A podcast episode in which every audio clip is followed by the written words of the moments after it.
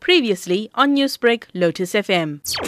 IPID investigated a case of a police officer who was allegedly involved in the rape of a 16-year-old uh, in Welverdacht in Chatsworth. Uh, this incident was reported. The IPID started an investigation which led to the arrest of suspect. Suspect appeared in court uh, yesterday. He was granted bail of 1,500 rands.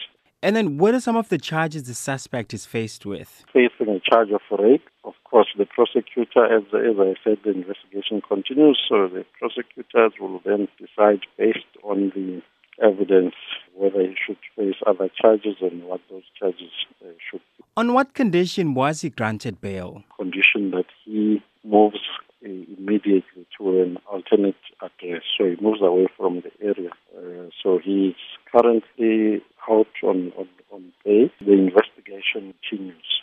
Newsbreak, Lotus FM, powered by SABC News.